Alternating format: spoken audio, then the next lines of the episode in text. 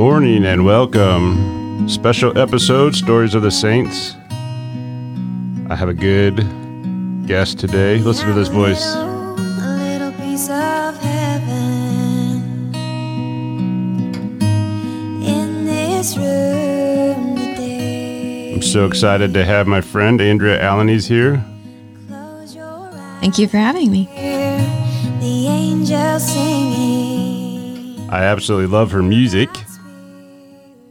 I also love her testimony of the Lord, and I've always felt like she's got this just this understanding of the love of Jesus that He has for her. I've asked her about that before. So, Andrea, welcome. Thank you. We're friends. We go to church together. Um, her parents live a couple blocks away. She is here today. We have a first husband wife duo. Joseph is here as well. We're going to bring him in to join us here in a little while. But I wanted to start with Andrea and just talk to her. Um, Andrea, so you know stories of the saints. We were just getting the stories of the saints today and how they are relating to Jesus, their testimony of Jesus. And that's why I asked you here is to hear about your testimony. Um, but we got to loosen things up a little bit because it's weird to walk right in and just start recording. So tell me about you guys went on a trip not too long ago, and I don't think we've ever talked about it, but you went to a place I wanted to go. So Waco, Texas, is that Yeah. right? Tell me about that. What Magnolia Farms? Did you Yeah. guys, you went to tell me what tell me about the uh, Chip and Joanna Gaines and the whole deal. What was it like down there? Was it pretty cool? It's beautiful. Um, the store itself was a lot smaller than I had expected it to be, Okay. but I loved the little garden area near the shop, and it was adorable. Um, they have do like is the whole place built up around there or is it just their little store and i know they bought the silos and made them into like is it an antique store or or did they No, I mean they may have some antiques in there, but it's mostly like things that they've made and are selling, and T-shirts and housewares.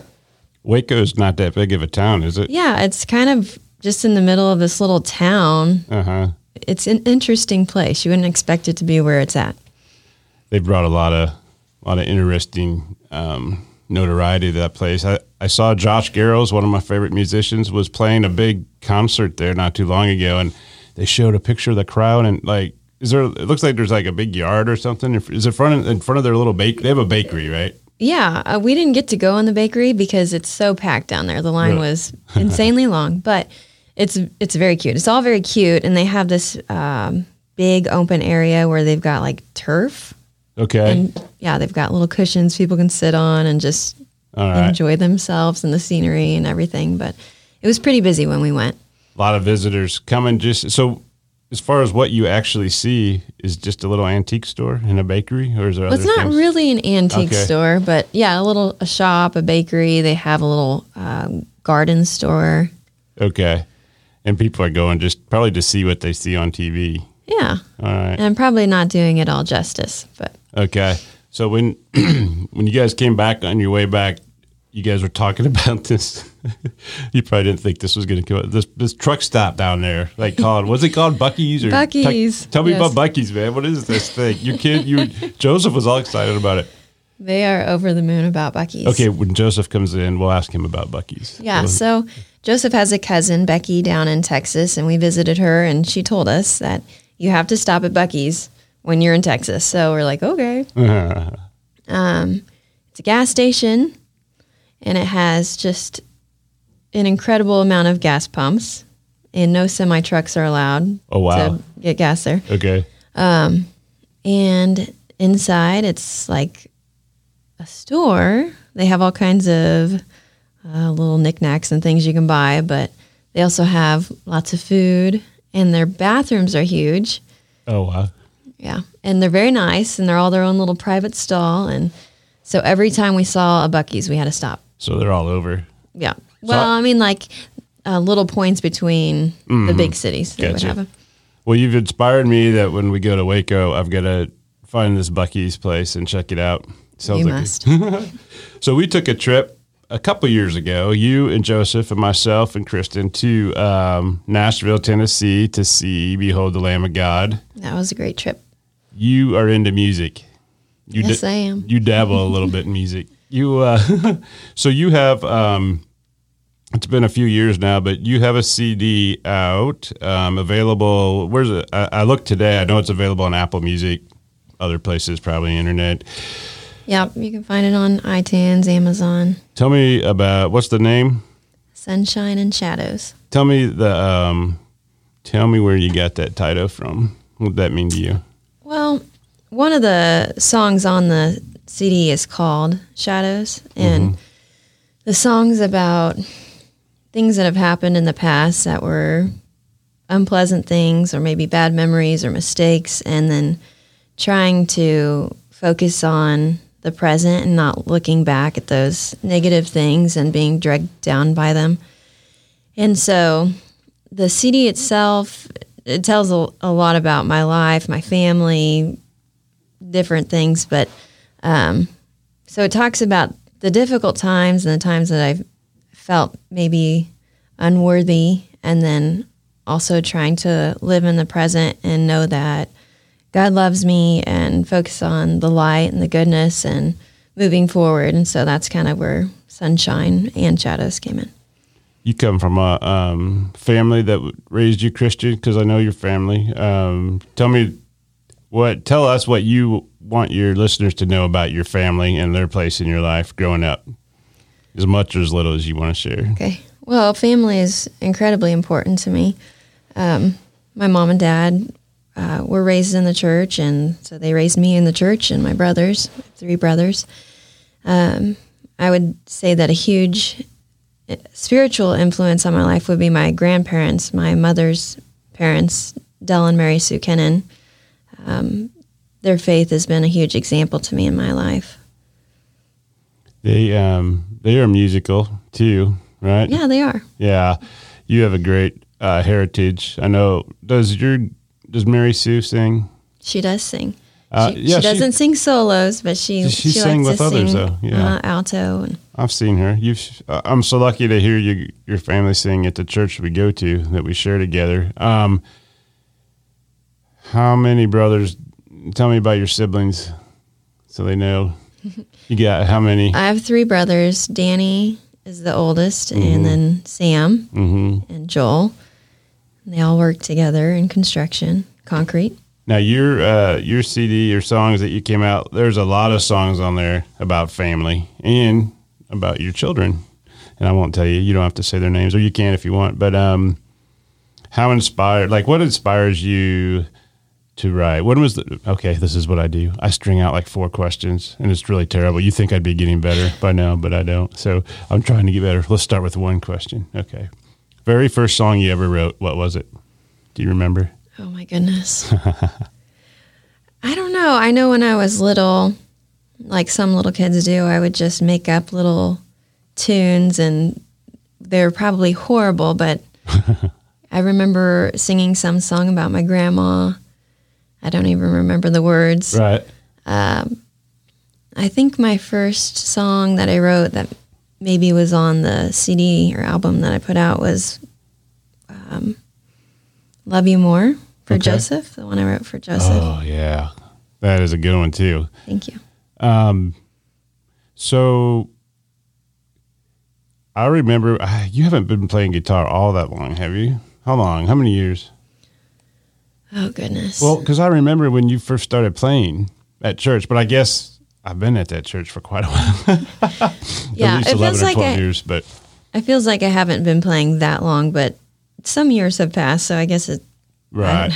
I, guess it- what feels weird to me is from seeing you play like that first couple times to like where you're at now. I don't know. It, it feels like you've gone, like your music is just uh, blossomed. I guess I don't know what the word is, but um, one thing I don't want to embarrass you. Yeah, I don't want to embarrass you, but even if I didn't know you, your album, I go back to it frequently to listen to. It's just one of those that stays with you. I think the um, the melodies are so strong. You know, you don't get tired of hearing them, and the harmonies are fantastic. And the style of writing that you have is um, is one where I can just put it in, and it's kind of dry. It just draws your mind to the Lord and to happy things that that He blesses us with in this world. It's not like like this really super deep theology that you have to sit there and, and really pay attention to. It's just, but it's it's the way that it brings God in in a roundabout way. I guess I don't know if that makes sense, but um, Thank you. but your your melodies are strong and ah. So if anybody, we'll we'll put a link in the show notes. Um, go check her out on Apple on iTunes. Uh, give her a listen. You really to treat yourself. It's it's good music. You're going to share some with us today, maybe, because I know you have your guitar sitting here. You, li- I would like you to do that. You Okay. do that. We won't get there yet. We got to we got to warm you up first. You uh, you're not much of a talker anyway, are you? Are you a talker at home? Um, it depends on the day. No, I would say I'm not much of a talker. Although when I was a kid, my mom said I just would talk her ear off. So Well, I've got just a list of. I just wrote some talking points down, so you're gonna have to find a way to talk a little bit. But, Okay. Uh, but so, um, do you have a? I'm right into the songwriting because I love songwriting. So, uh, being a little selfish maybe, but we'll talk about your test, just your testimony of Jesus. Do you? What's your earliest? What's your earliest memory of? I'll just say the word church or God or anything like that. Well, I I do have a testimony, and I would say it's kind of my mom's testimony and my testimony because at this point I don't really remember it, but Okay. she told me about it. So when I was three, um, and I could be getting details wrong because I tend to remember things inaccurately, but from what I remember, um, I was laying down in, in the bed with my mom just like in the afternoon. I think it wasn't even in the evening. And I was asking her what Jesus looks like. And I wanted her to describe him for me. And so she was, I think, attempting to describe him. And it was not satisfying my needs. I was starting to get really upset. and funny. so um, I wanted to see him. I said that I missed him. I wanted to see him. And I started crying. And I was very upset. And she said it was like instantly I just fell asleep. And then I woke up and I was incredibly joyful. And I said that I saw Jesus and he was sitting in the clouds and then he showed himself to me. Oh my goodness. And so that was the first experience, I would say, real experience with God or Jesus. Mm. I um, one thing that I've always appreciated about you is you you strike me as someone who you just um, who feel I don't know. It seems like you just know you're loved by Him. Is that accurate? I would say that is accurate because I had a an experience as an adult where he showed me that love. And so, Can you share that? yeah. Okay. Um. Well, this has been, I don't know, over 10 years ago now. I was in my early 20s and um, I was going through a darker time in my life, I would say, a time where I wasn't as, well, I was wanting to be close to God, but previously I had drifted away from Him and I started to feel really unworthy of His love. And so I was at a woman to woman conference and I was singing with my group Eliad at the time. And there were inspirational women there that were speaking and uh, it was a very enjoyable day. But the whole time, I just couldn't get past this feeling like I don't deserve to be here. All these people are so good. Um, how can I bring ministry when I'm who I am and the sins that I've had in my life? And how can I let go of those things? And how can God see past that and and love me? Because I just felt unlovable at the time. And there was, uh, I think maybe it was Pat Chadwick that was speaking that day, and she shared a testimony of a girl and how God had heard her prayer and and blessed her, and it was a very, um, a very real answer. Like she asked for something specific, and He gave her that specific thing, and so I thought, wow, how incredible to know that God hears you. Like this is a prayer that she prayed. She didn't speak this desire aloud to some aloud to other people, and God gave her exactly what she asked for. So this girl had to know how much God loved her. And I just was thinking how awesome that would be to have that kind of experience with God and just to know that he he hears the things that are on my heart and knows how I'm feeling. So uh, at the end of the day, at the end of that conference, um, again, I was just feeling very unworthy and like, what's the point of all of this? Because I don't deserve for God to love me. And so this girl came up to me, and I do not know who this girl is. I couldn't even tell you what her face looks like now.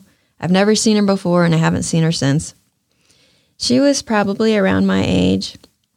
So she comes up to me and she said, I've had this feeling on my heart all day, and I've been wanting to tell you, but I just mm-hmm. was unsure of myself, but it just keeps coming back to me. And she just felt like she had to tell me because it was pressing on her. And she just said, You are worthy. That's all she said, but that's all I needed to hear.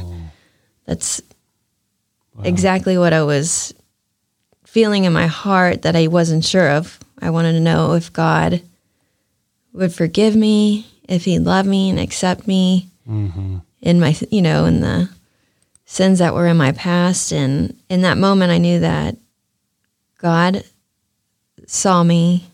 He knew what was on my heart.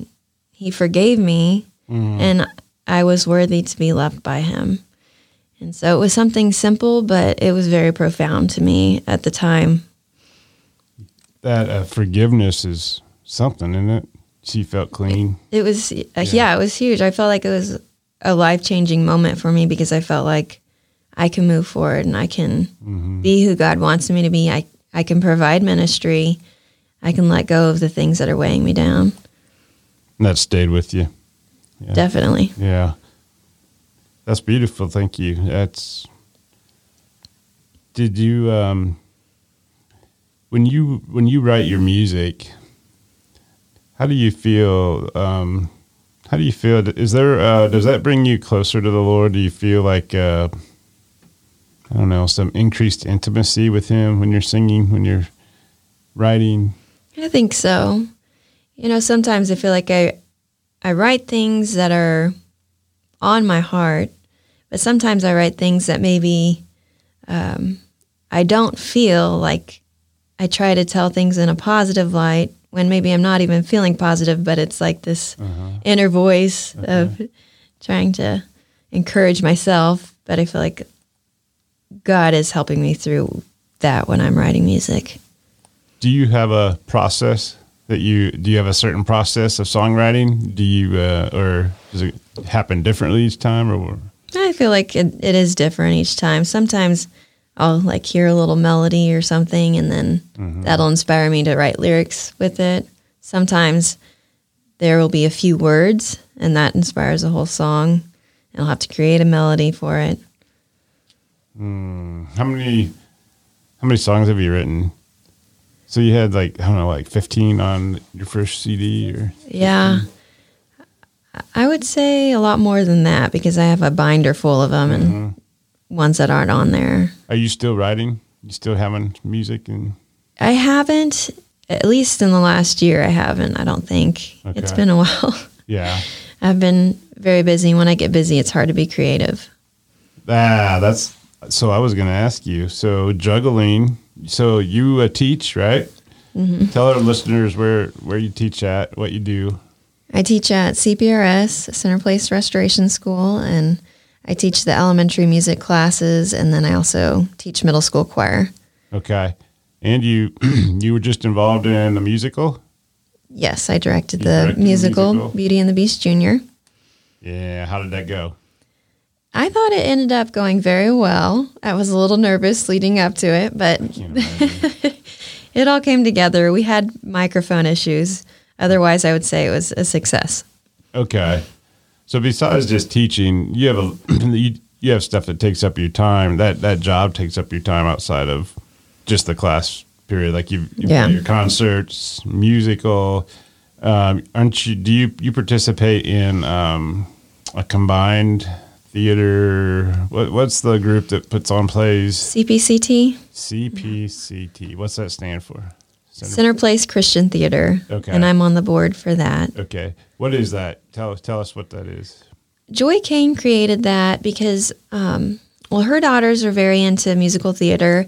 And when they graduated high school, it just seemed like there weren't a lot of um, opportunities for them to be in a Christian environment and be a part of these production productions. You can do community theater, and they have some great productions out there, but sometimes they don't have messages that you want to put out there or be a part of. Um, and so, as a way to be in a an environment that has shows that are maybe a little more conservative, hmm Family friendly. yeah, Right. and um, And it's for all ages, or for more for younger people. yeah, I don't know what the age cutoff. I think it's for like young adults, Okay. um, and then children and high school students. They can also be a part of it, and it depends on the year and what what musical they're doing. I think okay. in a few years they're going to have um, like an an anniversary show where they open it up to all ages. I think they're talking about doing Fiddler on the Roof. Wow. Okay. So that keeps you busy, and that's that's just a community, but mostly church friends or people you know um, from different branches. Yeah, mostly. I, I think or- anyone can come and audition. They don't have to be part of the church, but Okay. Yeah. Good. What do you like about that? What do you like about um so you acting, music, the arts. Let's just say the arts in general. Do you paint? Do you do any painting? no, I don't. Drawing? No. I can sketch a little bit, but Okay. It's, it's weird how art like crosses boundaries. Like I can barely draw a stick figure. oh, really? I've always been jealous of my friend Adam, like because I always felt like drawing. You He's awesome. Yeah, and you can just sit anywhere and just like, well, that's what I would say. He probably needs a special pencil or something. I don't know. I just thought felt like it was if I could draw, I would just be on a park bench every day, just looking at things. Yeah. that's probably how we are when we think about other people's gifts. Maybe I don't- think so. I don't know. And then when you have the gift, you probably don't feel like you're up to par. Or whatever. Yeah, I, I feel like even when I make progress or Mm-hmm. I think other people do the same thing, it it's not ever quite good enough. I always want to get better. I feel like there's always opportunity for growth. Do you have any dreams, music wise, to pursue or to keep just continue what you're doing, using it as a ministry? Uh, Yeah, I don't really have any dreams as far as my music goes. I I prefer to use it just as ministry. Okay. Yeah, it's. I shouldn't say just as. I, I feel like it's important to use it as ministry. Do you plan on recording more? I don't know. I say if my schedule becomes a little more clear, Yeah. maybe It's such a- eventually.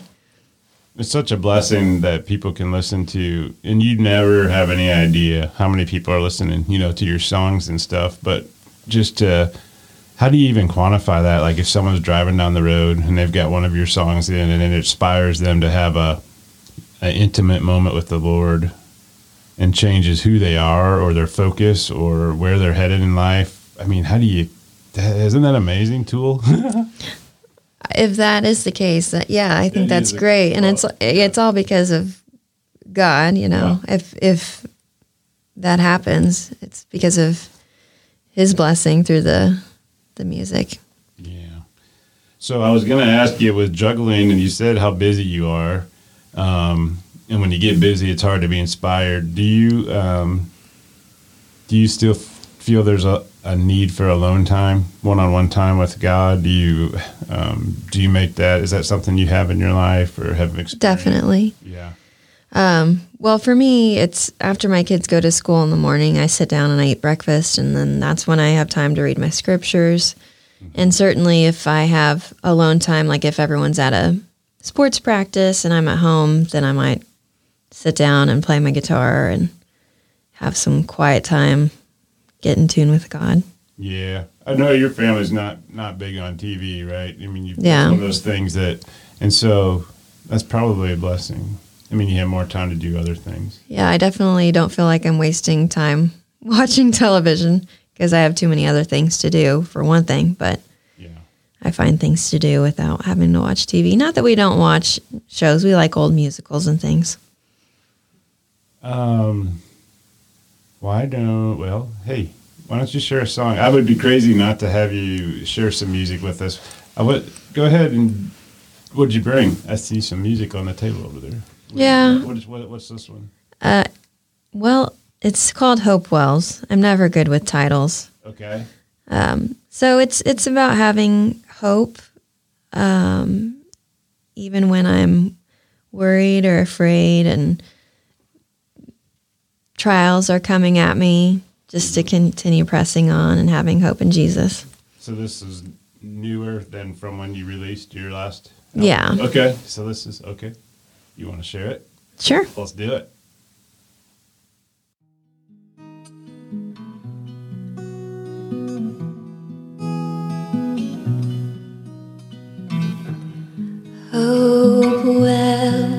In my soul and my cells.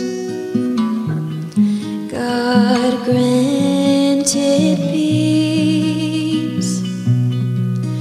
I could be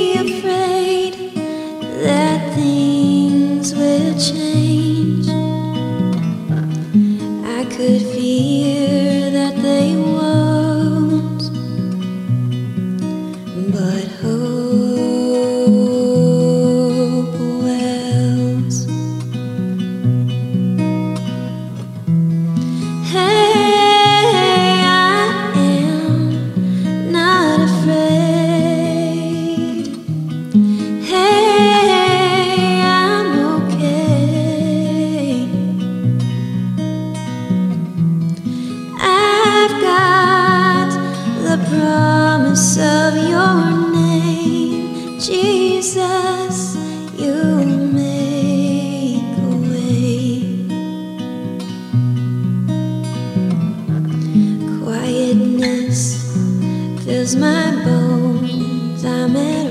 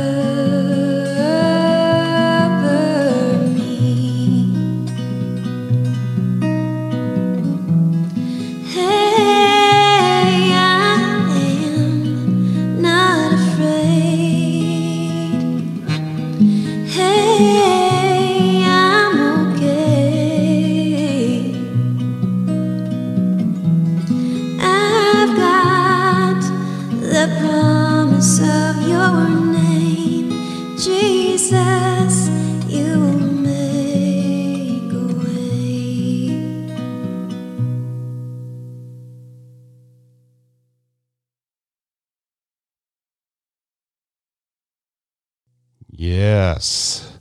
Yes. That was beautiful. That was beautiful. When did you write that? Oh, probably two years ago. Okay. Oops. Oops. Don't break it. Is that your, you're not going to get out of it? I want to. I want to hear one more before you go. That was pretty. Um, what else you want to share about Jesus? Tell me what the. Okay, I ask this to everybody. I'll ask you before Joseph comes in because we'll see what he says. What does the word gospel mean to you? Hmm.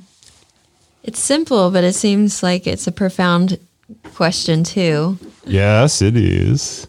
I mean, the simple version to me is just that it's the gospel is Jesus and, and what he taught us and the way he lived and the things that he said and what he wants for our lives and how we should reflect him in our lives. What's your hope for the future?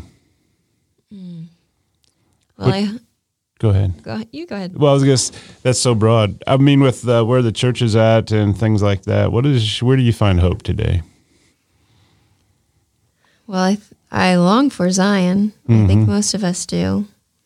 My hope is that even if it's not in my lifetime, that I've lived in such a way that I'll be a part of the kingdom of God, whether it's here on earth or in heaven. Hmm. Hmm. You. When did you meet Joseph? How old were you? I was 17. Okay. You guys have been married how long?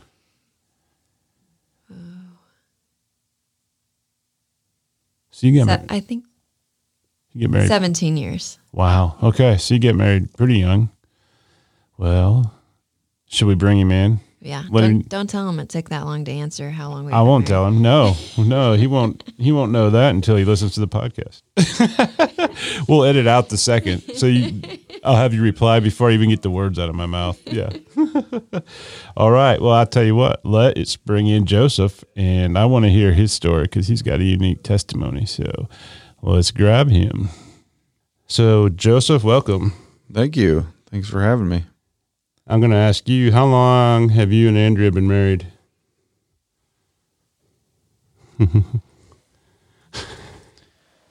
Andrea's smiling. Our It'll viewers- be 17 years this year. okay. Good deal. That didn't take too too long to answer. We've been married 17 years. You've been married 17 years. Okay. Yeah, this year. When's your anniversary? May, June June. 1st. okay. Joseph, tell me. So I've been I've been talking to Andrea a little bit. Tell me where did you meet Andrea? Where were you at? Where was the first time you saw her? Uh, it was at uh, AMC 20 here in Independence. Okay.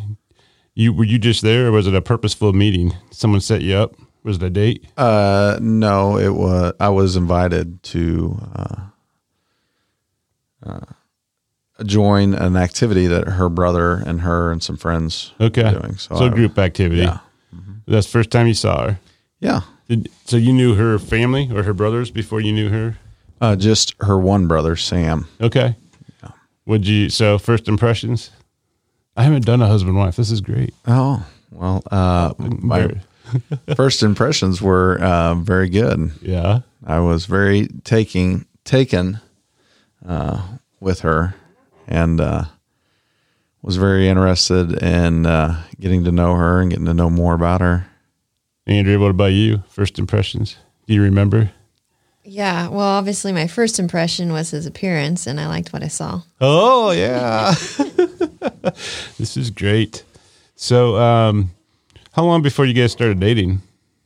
After that first meeting, do you know? Uh, maybe a couple weeks. Okay, so it took off pretty quick. Yeah. All right. Um, so Joseph, your background, and and one of the reasons I was one of the things I was looking forward to because it never gets old. You and I have spent some time visiting, you know, in the homes and stuff. So I've heard your testimony shared, but I love it every time. So for our listeners today, you were not raised uh, in with the restoration background. You were raised what what church were you raised in? Uh, a version of Southern Baptist. Okay. So um, when you met Andrea, where uh, where were you at with the God, the Lord, religion, that kind of thing? What was it at in your life? Uh, at that time, I was a part of a kind of a new type of church, uh, which is very prevalent nowadays. it was what was called a non-denominational church, Okay. Uh, and that was kind of in the infancy of that. And now, uh, everywhere we look, there is uh, mega non-denominational churches. Uh, it seems like in every community, but that's where we were attending, and I kind of felt transitioning from the Baptist church to that type of church, like there was um, a little less connection there, and and the, and there's a lot of avenues to connect, and a lot of activities, but I just felt that it was kind of just come when it's convenient for you. Um, you don't have nothing's required of you if you don't want to, and there wasn't a whole lot of accountability really on a deep level, and so it was easy to not be really connected, and uh, so I found myself in a spot at that time of my life where I just wasn't real connected to uh, God or to uh, faith system in my life. I was more uh, sowing wild oats, kind of doing what I wanted to do, and then church would just fit in. Uh, it would get in where it could fit in, basically. Did you start going to church with Andrea when you guys started dating, or how was that? Was it a part of your relationship? I visited Okay. uh, with her quite a bit just so I could see her and be with her at the beginning. What um so when you got so you when you guys were got married weren't you weren't a member as well or still not a member of the church? No, attending were you attending more often or? So, a lot of times in uh, dating relationships, we kind of overlook the inconvenient or the the things that maybe don't match so well because we're so infatuated and taken with the things that do match so well. And we had quite a bit in common, uh, and I was very uh, attracted to her and um, her family, and so I didn't f- spend a lot of time focusing on the differences between her faith and mine.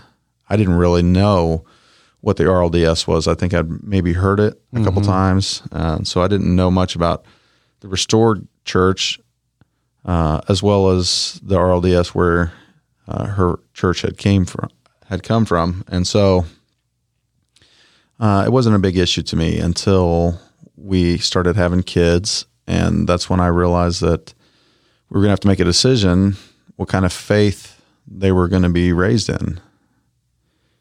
And um, I remember we went to some churches that were neither mine nor hers to see if we could find something in a common ground. And uh, it was pretty evident that she could not be happy um, outside of the restored gospel. And I didn't quite know why that was, but it was pretty clear. so I don't even know if we talked about how many how many children do you have? We might have. I don't know if we went over that. Did we say oh, okay. So now you've got your, your beautiful young ones you guys are moving on through life. Tell me what's the progression? What's going on? Uh, because I know the outcome but how did that work itself out you guys church Um, you told me things got a little rough for a while as far as the difference it finally became to be kind of an issue right Yeah, I think it was uh, Noah, our second. He was maybe a year and a half, and I think uh, some of those differences. Uh, I think it all started from our faith and our religion beliefs. Um, it just kind of grew, and we became more isolated and less connected. And there uh, came a rough patch where we just weren't really communicating on any meaningful level, and uh, and uh, kind of grown apart for all intents and purposes. And and it, and during that rough patch, we really had gotten to a point where it didn't we didn't know if we were going to stay together. You know how how well or long the marriage was going to last, and so. Uh, it, it got to a point where I was so broken about that and the way things had gone, and kind of just realizing my responsibility in it, and um, but it didn't change the fact that I had no path back to uh, back to the way things should be and and to fixing the marriage. So um, I think it was uh, on my way to work. I believe I believe it was a morning that it had just been building up, and we had tried to talk through things, but neither one of us kind of really knew how we gotten there or how to fix it or if we wanted to to uh, to try certain things. And so I was breaking down one day on the way to work uh, because I felt like I didn't have anybody to turn to. I didn't know where to turn or what to do because at that point in my life, if I couldn't solve it on my own, then I would just ignore the issue. And uh, I think that was probably the first time in maybe since we'd been married at least that I was crying out to God and just telling him that I couldn't do it anymore and I didn't know how to I didn't know how things had gotten the way they were and I didn't know how to f- correct it and uh, uh, just just a release of crying out to God you know um, no matter where we are in life it is uh, it's such a huge burden that's lifted and he is immediately there to connect with us in that spot, no matter uh, where we find ourselves and what the relationship has been previous to that point. And it it was one of those things where laying all my cards onto the table before him like that, um, it just kind of whet an appetite inside of me that I didn't realize, you know, was there or that I needed. And um, I think it was within a couple days, you know, I started reading and listening to. Uh, uh, teachers and preachers on the radio and listening to Christian music and reading my Bible. And Andrea, through the first seven years of our marriage, had always asked me to try to read the Book of Mormon. Mm-hmm. And uh, uh, I was always real negative towards that, real closed off because I had been warned Sure. by my Right. family and friends not to do it. Right, right. but over those few days, I just felt an overwhelming desire to read it and to see what it was about. And um, without hesitation, I took one of the books she'd given me and I started it in uh, in the beginning, at the beginning, and uh, really before I even made it through uh, First Nephi. I mean, I would find myself every day with tears streaming down my face, just knowing that it was true. That testimony Wow. was so powerful. And uh, uh, it wasn't long from there, maybe a couple weeks, where I w- was asking to have cottage meetings and um, and was uh, asking to be baptized. Right. That's pretty. And then, and then uh, years later, ordained in the priesthood. I know you're a minister now. Yeah, it was. It was uh, a handful of months later after I Okay. was baptized. Okay, Yeah. so then when I when I first met you, you were just freshly baptized then, because you were Yeah. ordained shortly after. I think yeah, I I think it. I think it was um, about five months after, Okay. and so I was real hesitant to uh, Yeah. accept that calling just out of pure fear, I think, more than anything. But It looks like the Lord had His finger on you. I mean, yeah, responded. So, um, Andrea, what's from your viewpoint through all of that? What did you see? You see a change? You see. I saw a huge change. Um, well, previous to that, I would say Joseph was not very social at church. Um, not that he wouldn't talk to people, but he didn't really connect, I don't think, a lot with people.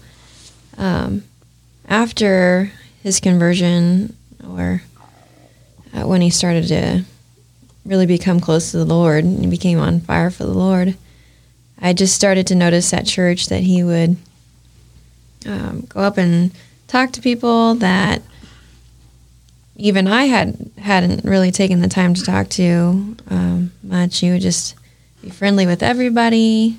He was a social butterfly. he blossomed.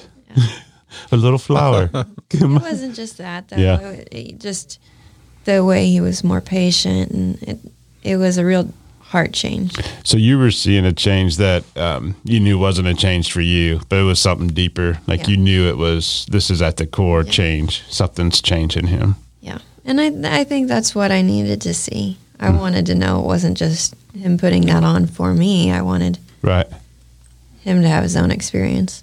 So for couples out there, if you guys were to say something to them, um, it sounds like I mean what I've heard once once you were on the same page and the Lord was a major part of your life, then the other things kind of fixed themselves. I mean, you were brought back together, closer together. Oh, absolutely. Yeah. Well, that had to have been a remarkable, awesome experience because so many marriages don't end that way. You know. That's true, and I hope that people realize that there is hope even when you go through very difficult things in your marriage because Mm-hmm. we certainly went through some very difficult things and uh, either one of us could have easily walked away from it um, but at least you know if one of you are willing to work on it maybe you can get the other person to Right. work as well. And you can overcome those things. And when you do i feel like for us our marriage is stronger because of it. And now i wish we wouldn't we wouldn't have had to go through those difficult things but i'm glad that we have the closeness that we do have. I'm glad that we are where we are at now.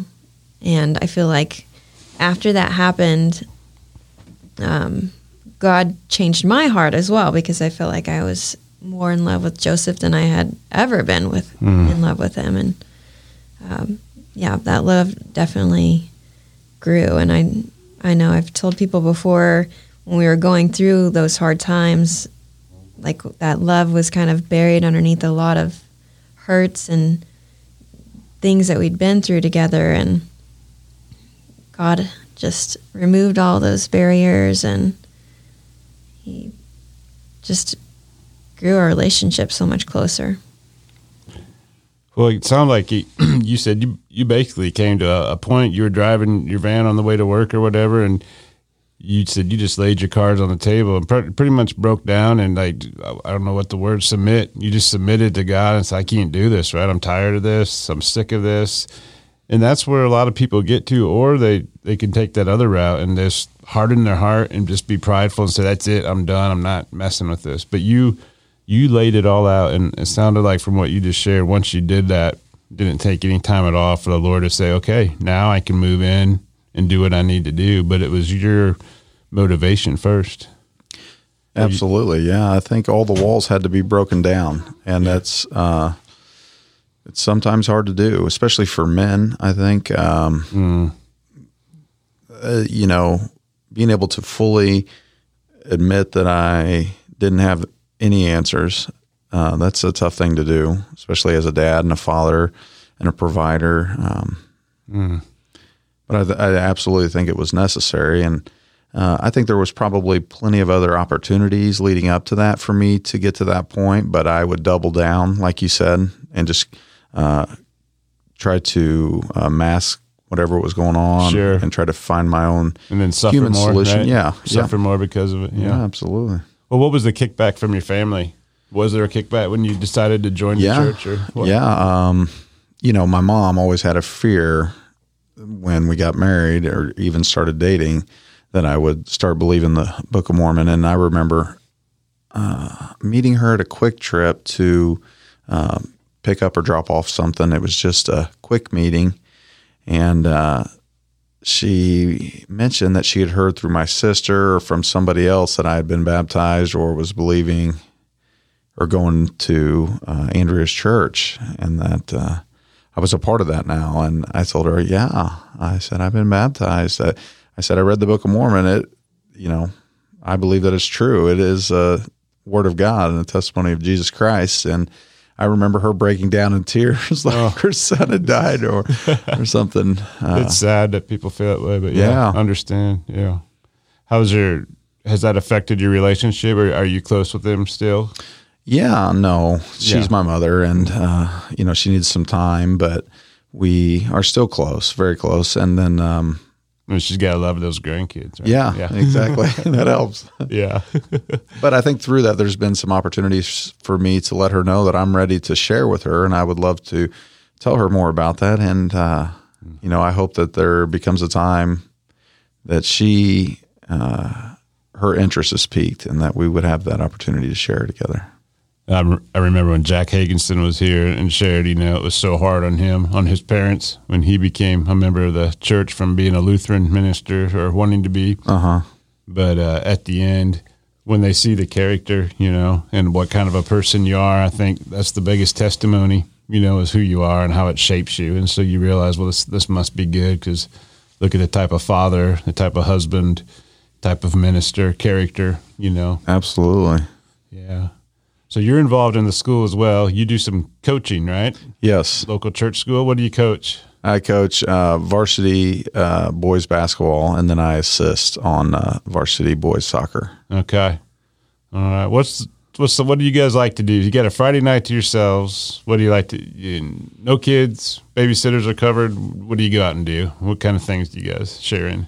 As far as her and I, uh, I guess our favorite uh, date night would probably just be dinner mainly, and then uh, uh, just spend time visiting and sharing together. It, it happens so rarely uh, these days. You're like I can't remember what we Yeah. used to do. what about you, Andrea? Yeah, same. I just enjoy going to dinner with him and having time to just visit one on one with him. And we have been so busy, it's been hard to fit that in recently. But, um, you know, I would take just a night at home alone. It doesn't matter what we're doing as long as we're together. Do you have to be purposeful in finding time to spend together? I think so. Yeah, it wouldn't happen if we weren't. Yeah, I know it's. I don't know, but I know when we were lining up, even nights to go out, it would. It's hard to get your schedules together. I've got one son, so like I can't even really. Like I, I feel bad if I would even begin to complain because you've got three young ones in school, all with different activities. yeah. But well, so Joseph, once you you know once you came into the church, tell me just in general, or tell me some things that's precious to you about the gospel that you found as contained in the Book of Mormon, um, compared to when you were to your background. Like, why is it precious to you? Well, uh, my uh, my love for uh, the gospel and the uh, restored gospel, to be more specific, is uh, I mean, it starts with the church. and starts with Jesus and what he did to restore the church and the way that he uh, is continuing to strive with us and but I think it continues past that or along with that into the fact that this church is built on community and and that we're all together working together and striving together. It just seems like when I grew up in the Baptist church and then the non-denominational that you were kind of your own entity. I mean, we went to church together, but um being able to uh to be a part of something bigger. It's it's it's we're all one body, and the the subject of unity in the restoration and being one, I think, is a huge part of helping everybody to feel like we have a responsibility, and not only to ourselves but to one another, and to Christ and to God to um, be a part of this. And it's changed my life so much just to know um, some of the plain and simple truths of the restoration.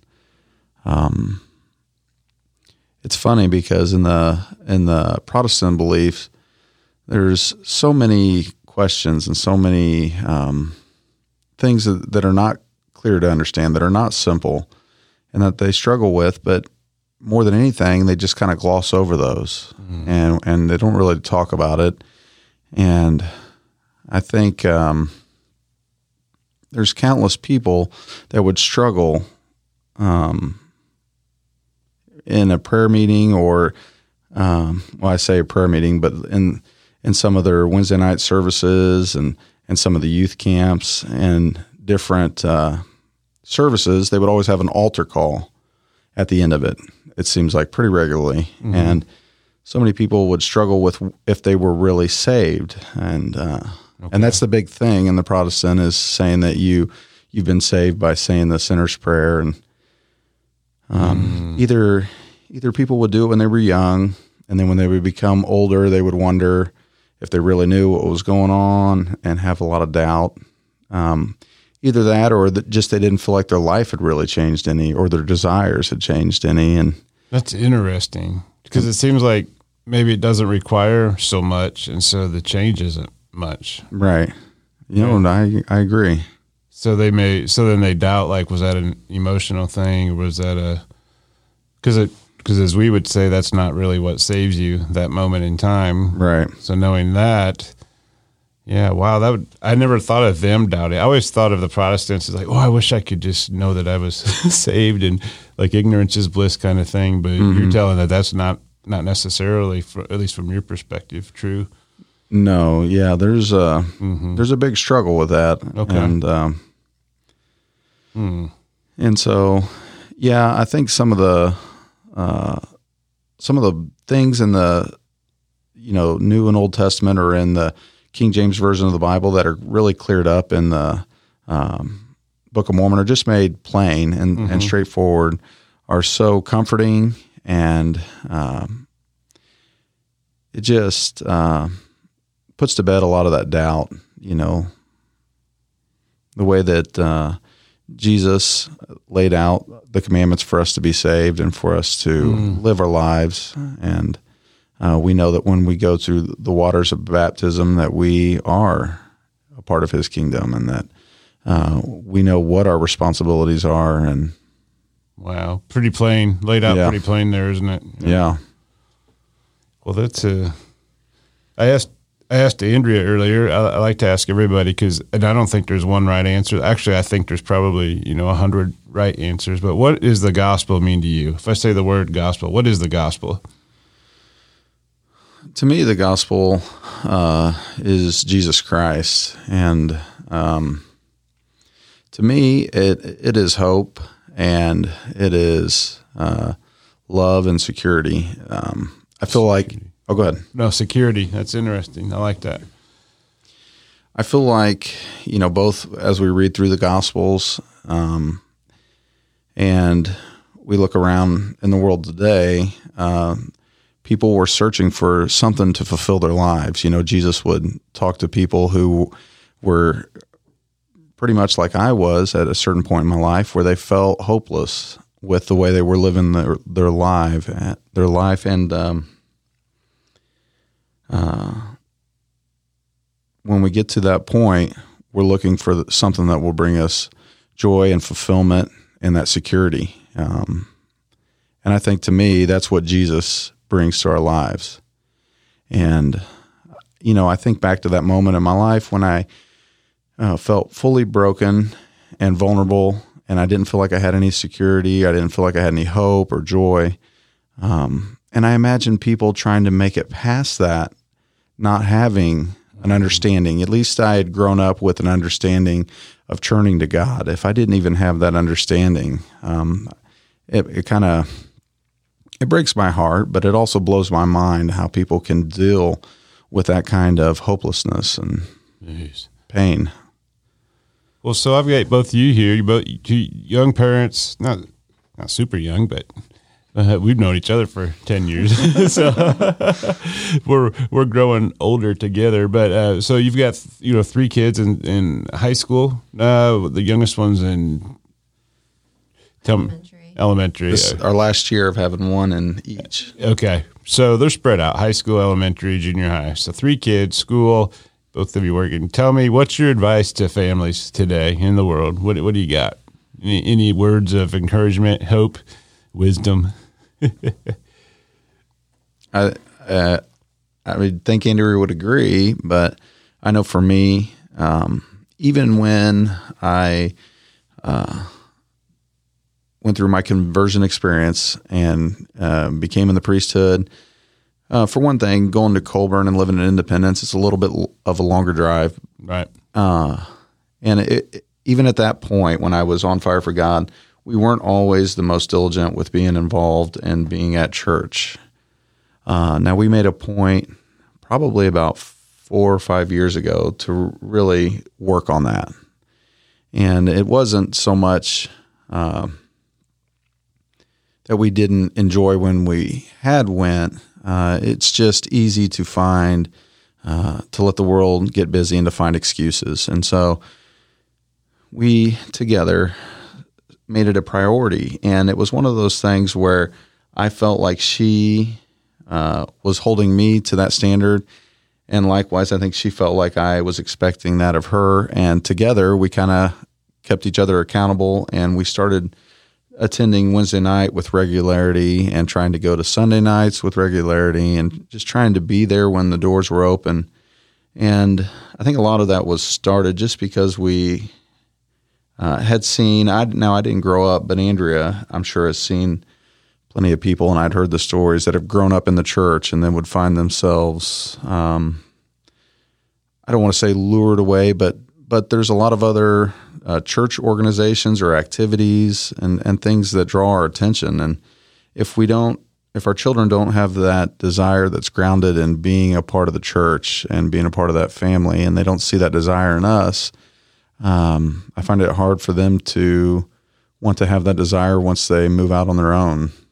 And so that was the catalyst for us doing it. And now, as a family, there's just that expectation that on Wednesday night and Sunday night and Sunday morning that that's where we will be. And so much to the fact that uh, the last day of the fall musical is normally a pretty late night. Yeah, and, Saturday uh, night, right? Yeah, we do a set mm-hmm. strike, and then there this year there was a cast party, and we got home and got in bed at like two in the morning, Ooh. and so we had an expectation that day that we were going to um, sleep in, get breakfast, and we weren't going to go to church. But uh, my oldest Naomi got up and she was like, "Why are we? What what's what's going on? Why is everyone not getting going? We're going to be late for church." And that, of course, made me feel a little guilty. And I was like, "Okay, yeah, let's get ready. We're going to go to church." and so I was really tired that day. But just like every time I've gone to church uh, afterwards, I was really glad that my daughter uh, was the catalyst for getting us. Oh my gosh, I feel so guilty because I know Weston was part of the teardown or something, but he wasn't out that late, anywhere near that late, and I was like, oh, because I'm like one of these. I'm in bed every night at eight thirty. I mean, like lights out eight thirty. Oh, you're I my get hero. Up early. I get, but uh, I was bummed. That he, I was like, I don't know how are we going to get up for church. It's ten o'clock. But uh, no, I remember watching you guys. You guys come that day. I was like, wow, Look at that. but what about you, Andrew? You got anything to add to? Well, he was so well spoken. I don't know what to add to that. I, I agree that just having the kids mm-hmm. in church and just being a part of the camps and the activities and creating those bonds, mm-hmm. connection, connection with other people's is other people, other people is super important. Um, just to create those hopefully lifelong friendships for one thing. But then ultimately, we want them to just love Jesus, just to be affected by the ministry that they they hear and are part of at church. You guys have prayer together in the homes. Yeah, so I mean that was another thing that we started um, long before I'd say uh, uh, the Wednesday night thing, and and uh, it it was probably after my uh,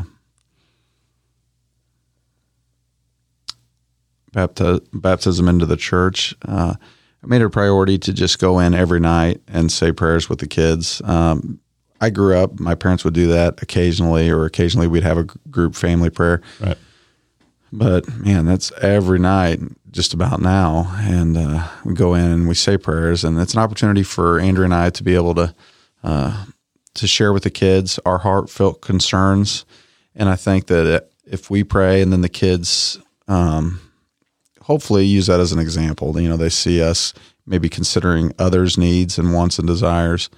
At least that's the way it's that's what it has become to me. It's an opportunity for me to be able to and and I will say it ministers to me to hear their prayers and concerns for those outside of themselves. And so that's a, a nightly thing that we do. And, uh, awesome. Uh, and is really um, been actually a blessing to me. At first, it was a, a chore, an obligation, or something we're going to do, but now it's like a blessing. You know, as I mm.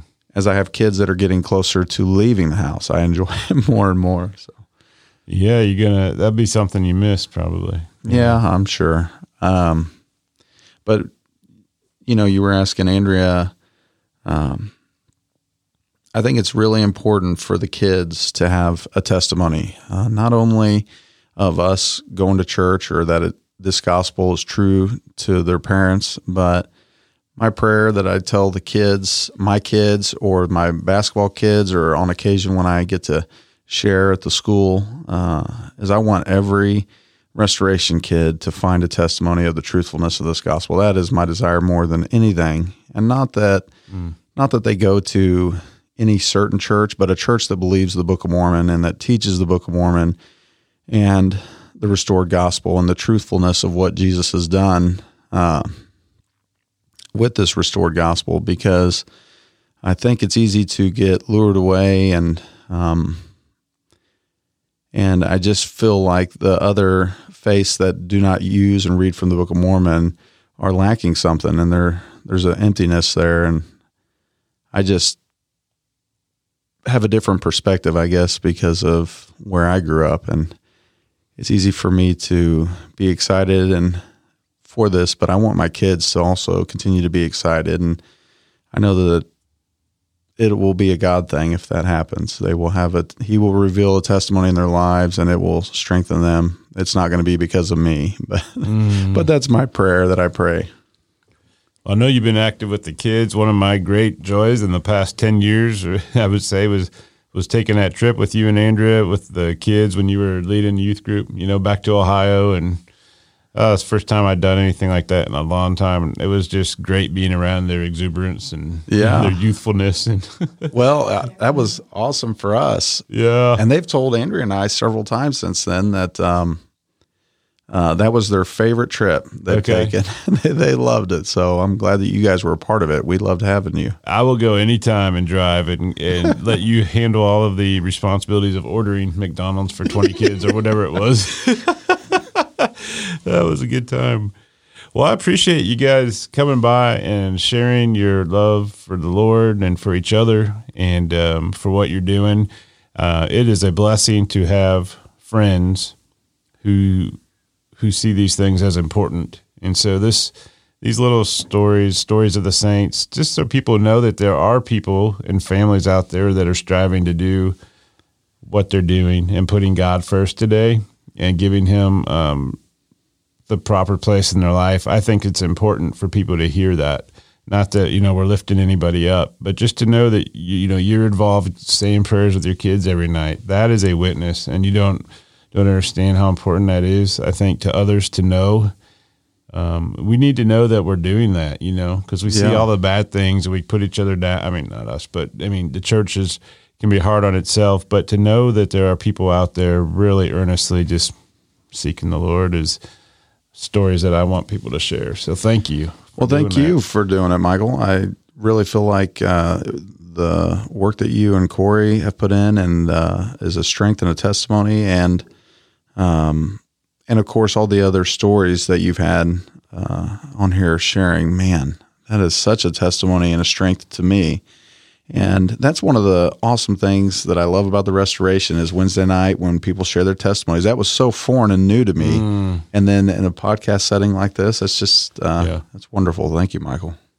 Yeah, Andrea, I'm going to try to talk her into singing one more. Joseph, give her those puppy dog eyes. Ask her. yeah, come on. Would you share another song with us? Sure. All right. All right. Let's get you set up here. What's this one called? This is called Piece of Heaven. All right. Let's let's give it a try. let's try it again. Go ahead.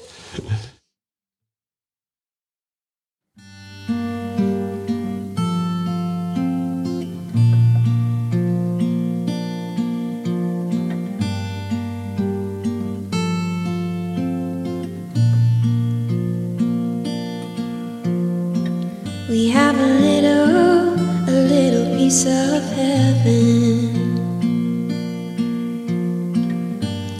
in this room today. Close your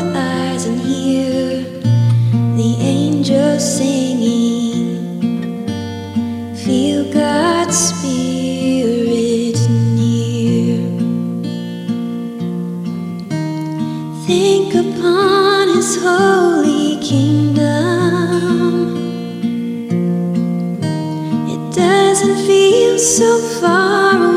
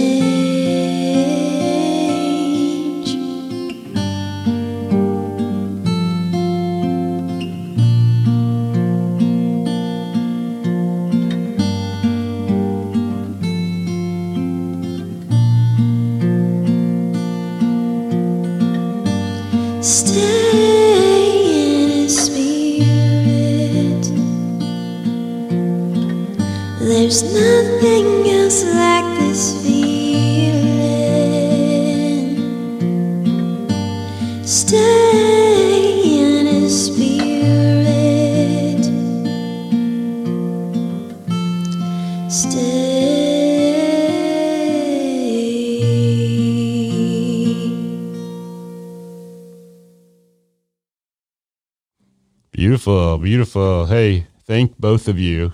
Joseph, thank you. Andrea, keep doing what you're doing. Keep the songs coming. All right.